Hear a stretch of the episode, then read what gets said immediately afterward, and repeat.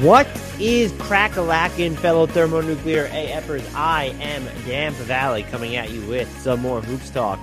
Before we get started, uh, we're going to discuss, I guess, Lakers, Raptors, and Bulls on this podcast. So I highlighted. I set off to do one team, and I have like 80 windows open now and did a bunch of research and notes trying to decide which team to focus on. I'm just going to focus on all three because they're all pretty topical. Anywho, if you have not already, please subscribe to this podcast wherever you get it. If you're on YouTube, hit that sub button right now. It would mean a lot. Like, comment, tell the algorithm love us back. Also, if you're listening to us for the first time on audio, Spotify, Apple, Stitcher, Google Play, whatever, subscribe, download every episode. You know, give us some allegiance. You'll have fun around here. Very seriously unserious. Join our Discord. The link to that is in the podcast and YouTube descriptions. Follow us on all the socials. Um, those are in the YouTube and podcast descriptions as well. Really trying to build up Instagram and TikTok at the moment, in addition to you know Twitter, obviously, and YouTube. But follow us everywhere. And if you've done all those things, recommend us, word of mouth, shout outs on Twitter, retweet our promos, tell people about us. Anything you can do to help us continue to grow the community. But shout out to everyone who continues to come back and has listened from not just day one, but trickled on and, and stayed with us. We appreciate you, as I try to say at the top of every podcast for the most part. Let's get into some talk here. Um, let's begin with we'll go with the, Lakers just because we only talk about Lakers on the podcast. Anyone who uh, is familiar with us, but just a little bit topical with the AD right foot injury that he suffered over the weekend. Uh, initially, World Cup news dump. The Lakers said he was going to be out a month, uh, but then it came out that it could be indefinitely. And then Brian Windhorst on the Hoop Collective podcast Monday said it's not good. It's not a sprained ankle. It's not a sprained foot, from what I understand. It's something a little more concerning than that. Maybe we'll know by the time I'm even recording this podcast, like, or that it's out and you're listening to it. Uh, that's no bueno for the Lakers. It's it's it's fucking terrible. Is is really the they they're able to beat the Wizards without him on Sunday, but it's the you know the Wizards.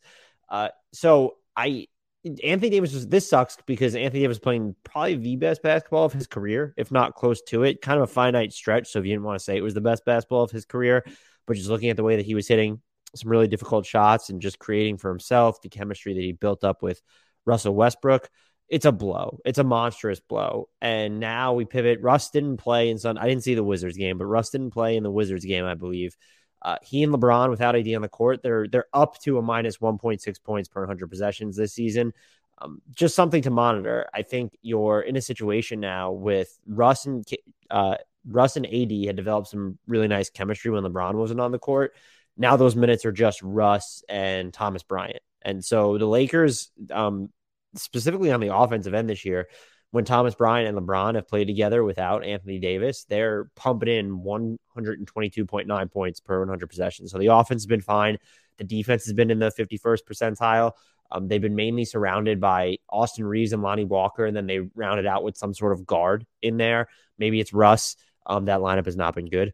Uh, maybe it's Dennis Schroeder at this point. Patrick Beverley could be sprinkled in there, but it seems like you know the crux of your main lineup now is going to be like your best lineup, I should say, is Walker, Reaves, James, and Bryant. I think also by extension, if if Bryant's able to space the floor, that's not you know it, he's not a proxy for AD, but that's at least op- that's at least opening up the floor in the front court. He's not going to replace anything that Anthony Davis does on a defense, which is certainly going to be a problem. But at least opening up the floor in the half court for a guy like let's say Lonnie Walker, who I think, and you could say this for Russ too, but Lonnie Walker becomes more important because of his creation and ability to put pressure on set defenses. So you look at him and LeBron as maybe driving forces of this offense. It probably makes Dennis Schroeder a little bit more important to this team as well too. So I don't know that the Lakers are just going to be able to survive this stretch without Anthony Davis because we don't necessarily know how long it's going to last. If it's a month, I mean, that's a long enough time. I thought I said the Warriors would probably be done if Steph is going to wind up missing a month. It's supposed to be a few weeks. We'll see what happens. Lakers are 13 and 16, 12th place. Um, they're right there. I mean, they're one loss back of the play in as I'm recording this. Like, that's not the end of the world. But the Western Conference, you just don't, I mean, this season really don't have any margin for error. What's also impactful here, or this will impact how the Lakers approach the trade deadline, I would imagine. LeBron was asked about this on Sunday, and he said that's a question for Pelinka. But you know that he's going to want them to trade the picks probably more than ever now, just to supplement the help.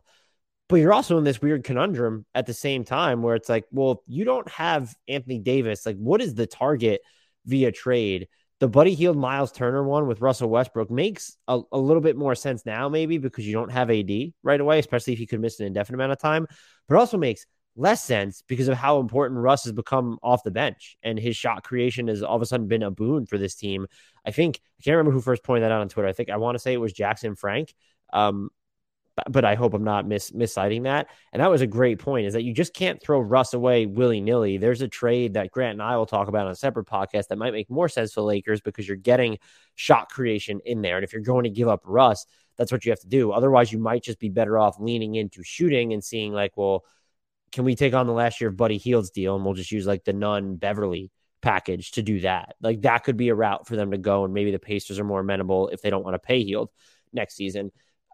But I, so it's it's one. The question becomes: Are they more or less likely to move the picks now? And I think they're less likely, just because it seemed like they were sort of circling the drain on scenarios there to begin with, or at least maybe waiting for some to crop up closer to the February 9th deadline.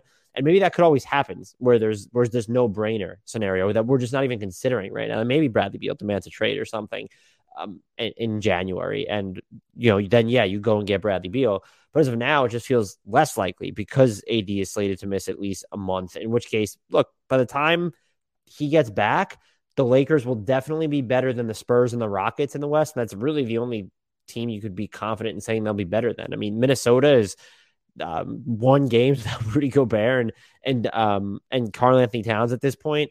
The Warriors, uh, I mean, they beat the, like the whatever version of the Raptors is now without Steph, so that's yeah, whatever there. But like you know, maybe you could, if the Warriors sort of trail off, you still do have LeBron James, who's been quietly really good, quietly really good recently for LeBron James. That's such a weird thing to say, but it also feels feels like we're not talking enough about some for some reason. Shai just hits a game winner, and it feels like we all of a sudden stopped talking about him before that. Anthony Edwards been playing really well, hasn't really been seeing a lot of attention, and LeBron has been playing really well. It just doesn't feel like those three are receiving enough attention. Shai at least got it at the top of the season. And then Edwards and had it for like kind of the wrong reasons at the beginning of the season. I digress. Does this change the calculus though if you are deciding to move the picks? Is would be my is the question I'm more interested in because I just think they're not going to now at this point that you're just going to sit tight or maybe again like the Beverley Nunn second round pick something. What does that get you if anything? Maybe they explore that does this make you more inclined to be okay? Well, given AD's injuries, like it's not just about shot creation. Like we need a big in here too. And so, is there a way to do you start looking at? I mean, you can get Miles Turner with the nunn beverley package if you're including the picks as well. Uh, if the Pacers don't have to take on Russ and you're still giving the picks or you're giving both picks, I think Miles, they're not going to trade Miles Turner for one first round pick. I'd be shocked if they did that. If it was two and like that's the package is built around the non Russ, you're not, you can't ask for compensation for those expiring contracts. Like they're just smaller. Even Russ at this point, it's different because his contract is so large, even if he's been playing a lot better uh, it you can't you can't just reroute him and any team that's acquiring him is not acquiring him to keep him and so that's why there's some level of compensation involved in getting off his expiring contract at this point you could explore that scenario but does it make sense okay now we have miles turner then when ad comes back and that should work we can close with both of them but if something happens to ad again that's how we have miles turner but is there almost a hollowness in doing that now if you if ad is going to miss six weeks eight weeks you just have a chance to not like to still miss not just the playoffs, but the play in tournament. And that's the dilemma the Lakers are in. Um, so I would not expect them to move the picks, but I would expect this to change the calculus in the event that they do. That it's either going to be now more so than it was before. Oh, a star became available, or we might even see this skew. Okay, maybe it's one, and I'm not saying both the picks, but maybe it's one pick, and they're just like, oh, we really need to fortify some of our front court depth here because something always happens to Anthony Anthony Davis. It's never the same injury, but his chronic injury is getting injured at this. And it's just, it's a blow to the Lakers because he was playing so great. You never want to see anyone get injured, but he was, you know, I didn't have him in my MVP discussion just yet. I was probably waiting to see uh, how he played a little bit longer. And also, you know, would the Lakers be relevant enough for him to continue playing at that level for an extended period of time? Who knows there? Uh, so I'm the Lakers are just fascinating from that perspective. I find them very like I don't want the word is I'm not interested in them as a basketball team as much now without Anthony Davis on the court. I am still kind of intrigued, like, oh, can LeBron lead them through this stretch? And what happens if he does? Like, if LeBron is winning basketball games for you with this group, or if this group is just winning basketball games for you without Anthony Davis, that's probably going to put more pressure on you to then move those picks because, oh, we get Anthony Davis back. And if we could get player or players who actually help and deepen this rotation, perhaps we could make some noise in the Western Conference, especially if there's pullback in in Dallas or Minnesota or you know Golden State with Steph being out. That's where I'm at on the Lakers, though. Let's go to the Chicago Bulls, who led up 150 points on Sunday to the you know very to the shorthanded Minnesota Timberwolves. I mean, my God, Zach LaVine called it embarrassing. Uh, the Bulls have lost a whole bunch of games lately. Over their past 20 games, they are nine and 11. No, they're 11. They're, excuse me, their Bulls are over their last 20 games, six and 14, and they are 20th in offense, 22nd in defense. They are, they feel like a clusterfuck at this point in the worst possible way and I don't really know how to go about fixing them. And a lot of people have put them on blow up watch. I'm reticent to say teams should blow it up. I'll talk about it. I enjoy talking about it, but what does blow up mean? Let's go into specific. Like you can't just blow blow up a roster in theory. You need to find takers for the players you're trying to move, and the moves need to make sense for you. That being said, Brian Windhorst again did say on the Hoop Collective, it's going to be something that's going to be discussed more and more the Bulls' downfall. I think you're going to start. You're going to see some bull stuff coming here. They could wait a little longer, but they also could take advantage of the fact that there are no sellers right now. And if they were to sell, they may be able to do well in the market. I think we may be seeing that discussed a lot more coming up. I agree with him in the sense that I think sellers, if they're willing to act early, might be able to get more since they're allowed to set the market and there are other teams that tend to wait around. But I just I don't know what a teardown looks like for this team, or I guess we know what it looks like. I don't know if they're going to be ready to go that route. I think they'll look at the top four protected pick they owe to Orlando and think that they're doing the Magic more of a service than themselves. At this point, I think you need to write it off as a sunk cost. Maybe you finish with a bottom four record, gives you about a coin toss of, of keeping that pick, and perhaps you keep it. Uh, but if you don't, it's just there's value in okay, well, what who did we move and what did we get for them? You know, does Vooch have any value as an expiring contract? I I honestly don't know. I think Zach Lowe was talking to Sarah Kustok on his podcast about could they get like a first and a prospect for him or something. And I even thought that was from the Nets. I just even thought that was like, or two rotation players and a pick or something. I even thought that was a high cost for Vooch, who's been better this year and stretches the floor, but I just don't know that he's someone, especially headed towards free agency, you give up real value for. Perhaps you're getting off a contract you don't want. That'd be something to consider. Uh, there's DeMar DeRozan. That's an arrow's cropped up specifically with the Lakers. He'll have value. He still remains per inpredictable, one of just the most overwhelmingly valuable clutch players in the league this season. So there's, you know, that's he's definitely someone who I think would uh, garner value. I don't know, is he going to get you two first round picks? Probably not. He ranks first, by the way, in inpredictable's clutch probability added as I record this. So uh, win probability added, excuse me.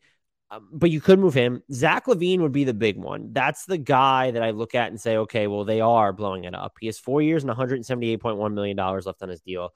He is he's just looked off, especially lately, and his defense has been bad. Uh, to, Chicago sometimes, as Joe Cowley actually absolutely went in on him in a recent article after that loss to the Minnesota Timberwolves. I don't think it's just LaVine who is culpable. I think that this is just an issue of a team that was kind of built around like, no, you weren't going to protect the basket, and they're not. Like they're not doing a good job of that with Vooch, with Andre Drummond. But their defense has just been such a disaster because they don't have the same level of disruption of disruption as they had last year when you had Caruso and Lonzo um, for together for at least a stretch, unlike this season where Lonzo's yet to play. And now Caruso's kind of just out there on his own. I think Ayo Dosunmu maybe has slipped a bit defensively. Not having Javonte Green uh, during in the game against the Timberwolves really hurt them, and so it leaves Caruso sort of on this this island. Uh, the Bulls have just been like I, I don't want to even say hit or miss. It's mostly been missed, but like this is not a team that you can trust to do anything when it comes to their their transition transition defense. They have one of the bottom five um, during this stretch where they are um, six and fourteen they have one of the bottom five half court defenses, which is like bad in itself. They are, you know, they're not letting up a lot of second chance opportunities, but teams were just hitting their their first shots. And when you get to transition, like nope, Chicago is bottom five there as well during this stretch, and they're not a team that you trust to get back on uh, defense after they commit a turnover. Uh, they're not a team that you even trust to go and get set um, af- after these live rebounds after they miss a shot. And so when you're not even going to be able to do that, like the baseline level of, okay, let's get back on defense during these live balls. And then you're just going to kick in the fact that they're just fouling a ton right now. Uh, I think they were close to bottom 10 in foul rate during this 6 and 14 stretch. It gets super tough, and you're not built to fix it because it's okay. Who is your defensive fulcrum? It's Alex Caruso and his hustle, his ball pressure. But like you need someone below him to depend on. And Patrick Williams, as an isolation defender, like, yeah, sure, but like is sort of just a team disruptor. No, that's where you and I can't even say you miss Lonzo Ball since he's not going to play like below that. But when you have two of Caruso and Ball on the court at once, that certainly makes a difference. Um, yeah, having even having a healthy Javonte Green, like that can make a difference too. But it's not going to be Vooch, it's not going to be Drummond. Billy Donovan had a quote, I can't remember where it was from, where he was kind of just bemoaning that he can change the defensive coverages all he wants, but like guys just aren't engaged and they're just getting beat. And I think you can see it. I mean, you can see it in all facets of the Bulls defense if you watch them for a minute.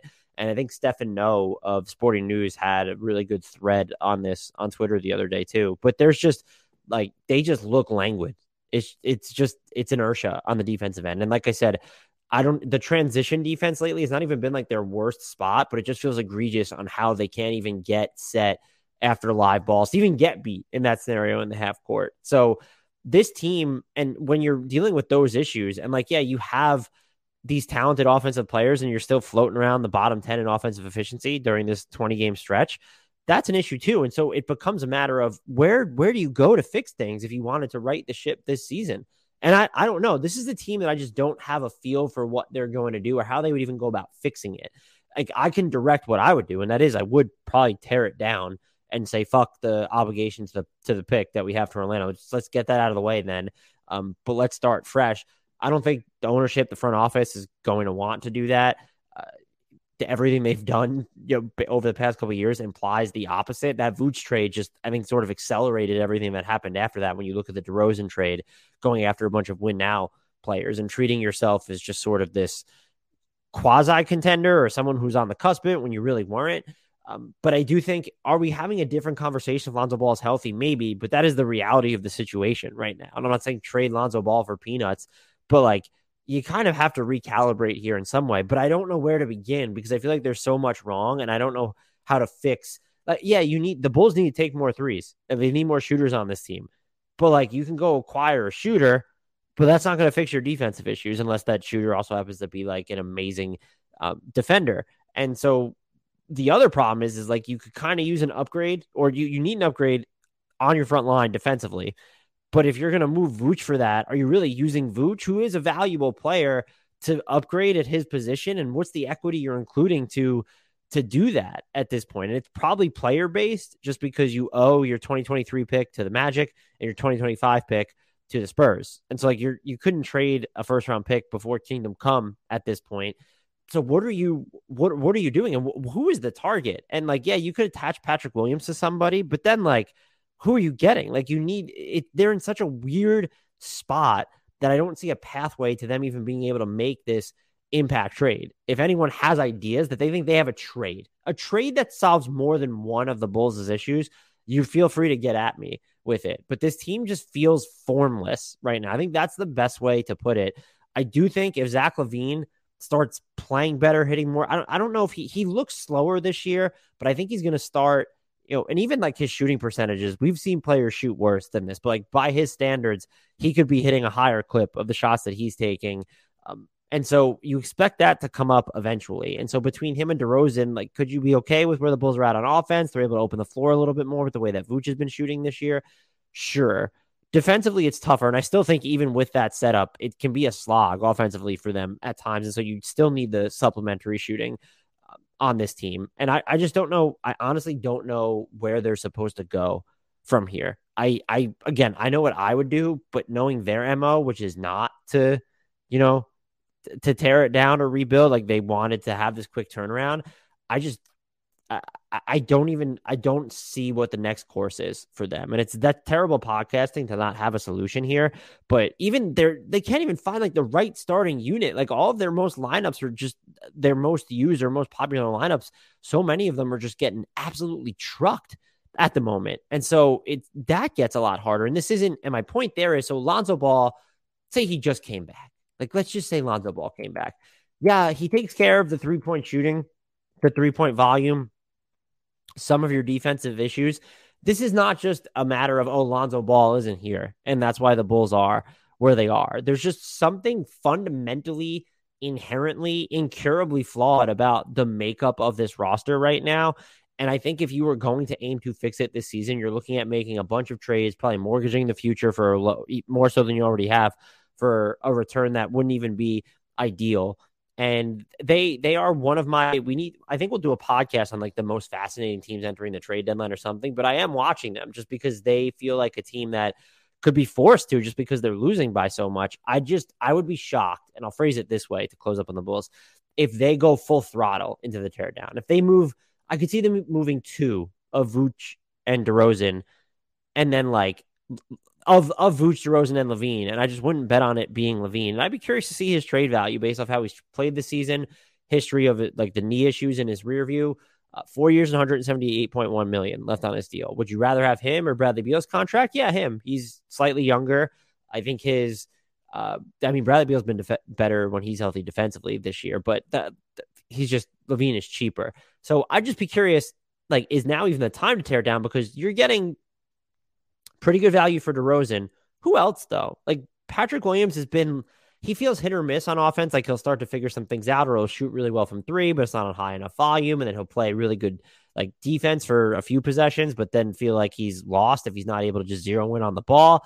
There's just so much weird about this team in when looking at their individual stocks. I think at the moment you could probably get, let's say, DeRozan might be at. Oh, my here's so here's the real question of all the players on the roster, who is at the peak? of their trade value. There'd be De, there'd be DeRozan, and peak is sort of relative term here. I know he's in his age 33 season, but let's say like you would get good value for him that you would be comfortable moving him. And I would say Caruso, maybe, who's quietly just by the way during this stretch averaging everyone sit down a whopping 4.2 field goal attempts per game, um, less fewer than two of which are coming inside the arc. But those two players, yeah, you're confident you could get like net positive, but value that you're, excuse me, as I whack my microphone all over the place, you're comfortable that you could get that waiting wouldn't improve their value. Like this is, we're going to trade their value is probably not going to get much higher than it is right now. With LaVine, maybe even with Vooch, you feel that way because you think there's nowhere to go but down. But like LaVine and Vooch and even Patrick Williams and Ayo Dosunmu and definitely Coby White at this point, like they're not, and Lonzo Ball for sure you're not going to get like, there. There's value in thinking, oh well, if we hold on to some of these guys, maybe they'll improve their trade value. But maybe maybe that's wishful thinking when it comes to a Patrick Williams. If, um, it could be definitely wishful thinking when it comes to Vucevic. I think it's fine to think that way with LaVine and Ball specifically, and that's kind of why I wouldn't expect them to go full throttle here. And so if you told me to pick the o, let's set the over under at 1.5 of them moving Vooch, DeRozan, Caruso, LaVine, and Lonzo this season. I'm gonna and I'm not gonna throw Patrick Williams in there because I just don't think he gets moved as part of a sell job. I think that maybe Ayo Dosunmu, that's someone you move to make a consolidation trade or to make an improvement to your roster. So stick with those five guys. I'm gonna set the over under at 1.5 of DeRozan, LaVine, Lonzo, Vooch, and uh, Caruso. Did I say that? DeRozan, LaVine, Vooch, Caruso, and Lonzo. Yeah, those five, 1.5. I'd take the under. That's just the amount of faith I have in the Bulls front office. And I'm not saying they need to sell low on Lonzo. I wasn't like including his name to make that easier. I wouldn't I wouldn't trade him now either. There's if you're gonna tank anyway, like let's just see what how healthy he gets next season. Can he help your team? Can he improve his own trade value? So throw him out of there and let's set the other four players at 1.5. I'm taking the under anyway. Like th- that doesn't really matter there. So Bulls panic meter incredibly high for me.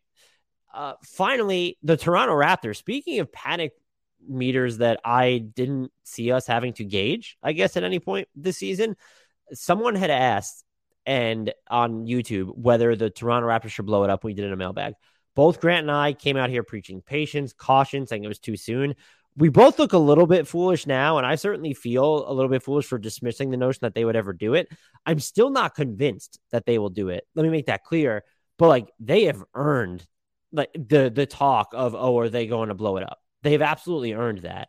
Um, they lost another game on Monday night to the Philadelphia 76ers. It was at least close, but that now makes six straight. And the pathway to this team, yeah, you could point to some absences. Um, they're two and nine though over their last eleven, and like OG Anunoby missed some of that time.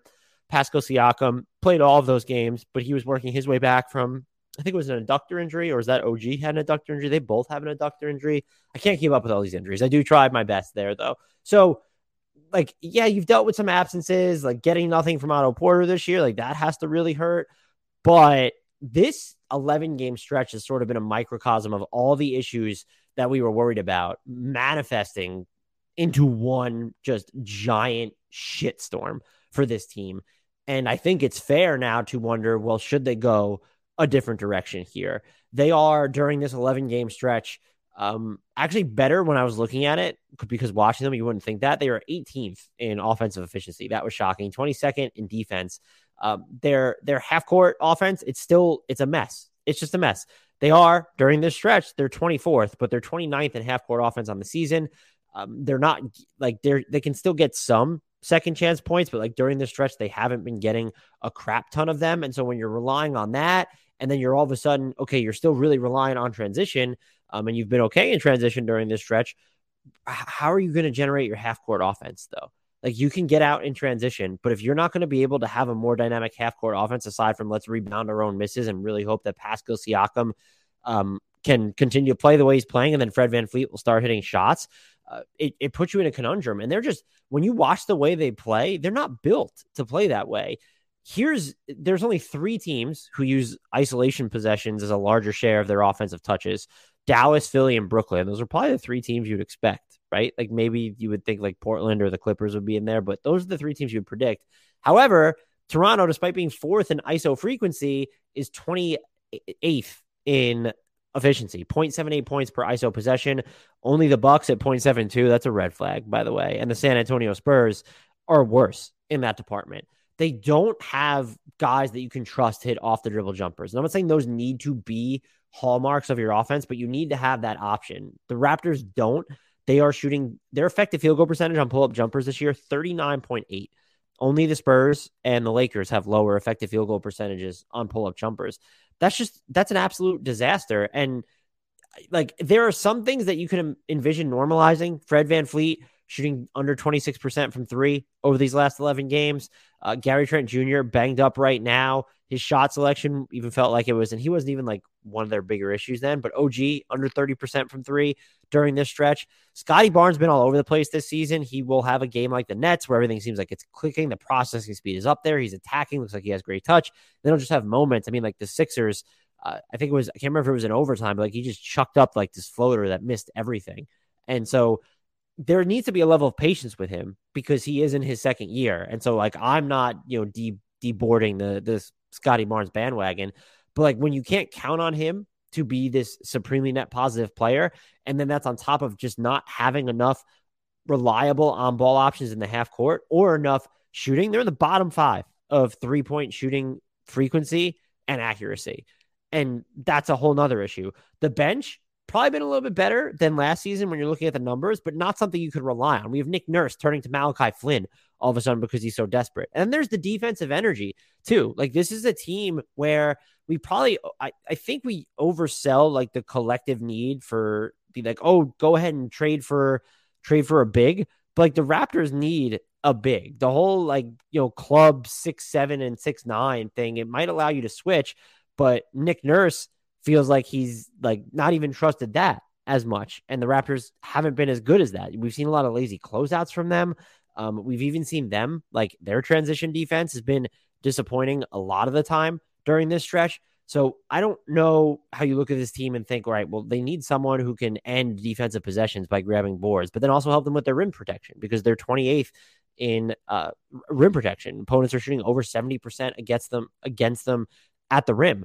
Uh, and then you look at just like their their overall uh, defensive metrics, like they're not they're built to be better than they are on defense. And when you look at the season long numbers, they're 15th and 15th per cleaning the glass. It's not like it doesn't paint this dire situation, but the Raptors uh, have like one of the seven worst location effective field goal percentages allowed for the season. And they've probably actually been a little bit better now that I'm looking at the splits um, during this stretch where they've just gotten absolutely trucked. But on the season, you know, they've given up like threes, they've given up looks at the rim. So there needs to be like maybe a fundamental change in their defense. Can they afford to be less aggressive at points? Like, could that be something that they could really look at? But yeah, they're 29th in location effective field goal percentage, which is basically what would you expect opponents to shoot based on where you're allowing your shots from? And because they are allowing they're in they allow a bunch of threes and a bunch of looks at the rim like they are 29th in that category. That's a that's another red flag. So there are so many red flags with this team.